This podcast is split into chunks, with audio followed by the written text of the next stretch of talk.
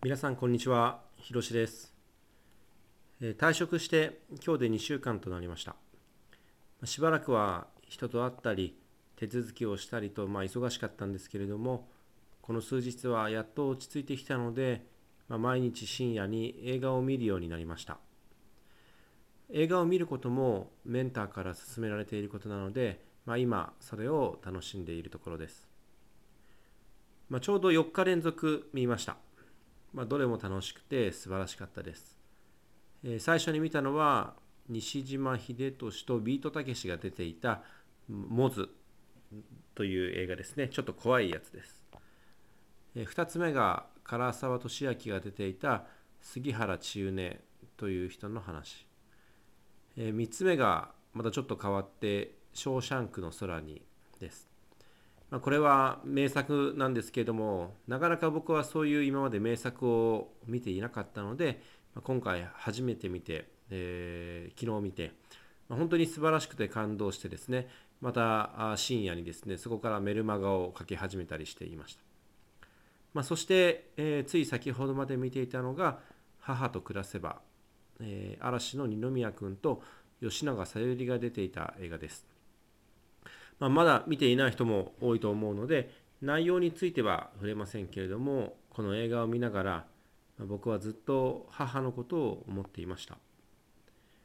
僕は両親と今日に至るまでいろいろなことがあったけれどもそれでも母はそれこそ太陽のような、まあ、そして月のような暖かくて優しい光で僕のことを包み込んでくれていたんだと映画を見ていてずっと感じていました、まあ、そしてもう一つ僕が感じていたのは妻への愛と感謝です、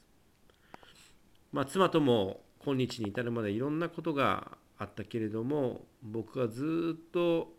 ずっと振り回してしまっているにもかかわらず、まあ、愚痴や不満悪口を言わずに贅沢もしないでずっとついてきてくれています。まあ、今この録音してるのも深夜4時なんですけれども、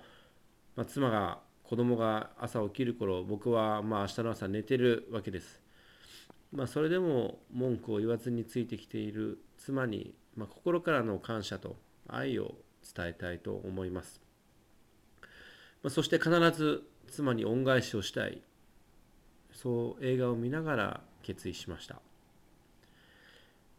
えー本田健さんの言葉を借りればパートナーシップという表現になると思いますけれども僕はずっと結婚するならばこういう人とずっと思い描いていた人があことがあります、まあ、そして今思うと自分が思い描いていた以上の人が来てくれたなというふうに思います、まあ、僕がずっと昔から思い描いていた理想像というのはあ愛嬌のある人ユーモアのある人話が上手な人、まあ、泥臭い努力ができて根性がある人。家族を大切にしている人です。僕はこれまで数えきれないほどの家庭を、まあ、見てくる機会がありましたけれどもまあ大体こういうお母さんがいると家庭は円満で子供も幸せに育っているように僕には思いました、まあ、とは言っても幸せの形や人の性格というのは人それぞれなので、まあ、それはあくまでも僕の例ですけれども、まあ、大切なのは自分の求める理想像をできるだけ明確にイメージして、えー条件とかを考えておくことが大切だなと思いました、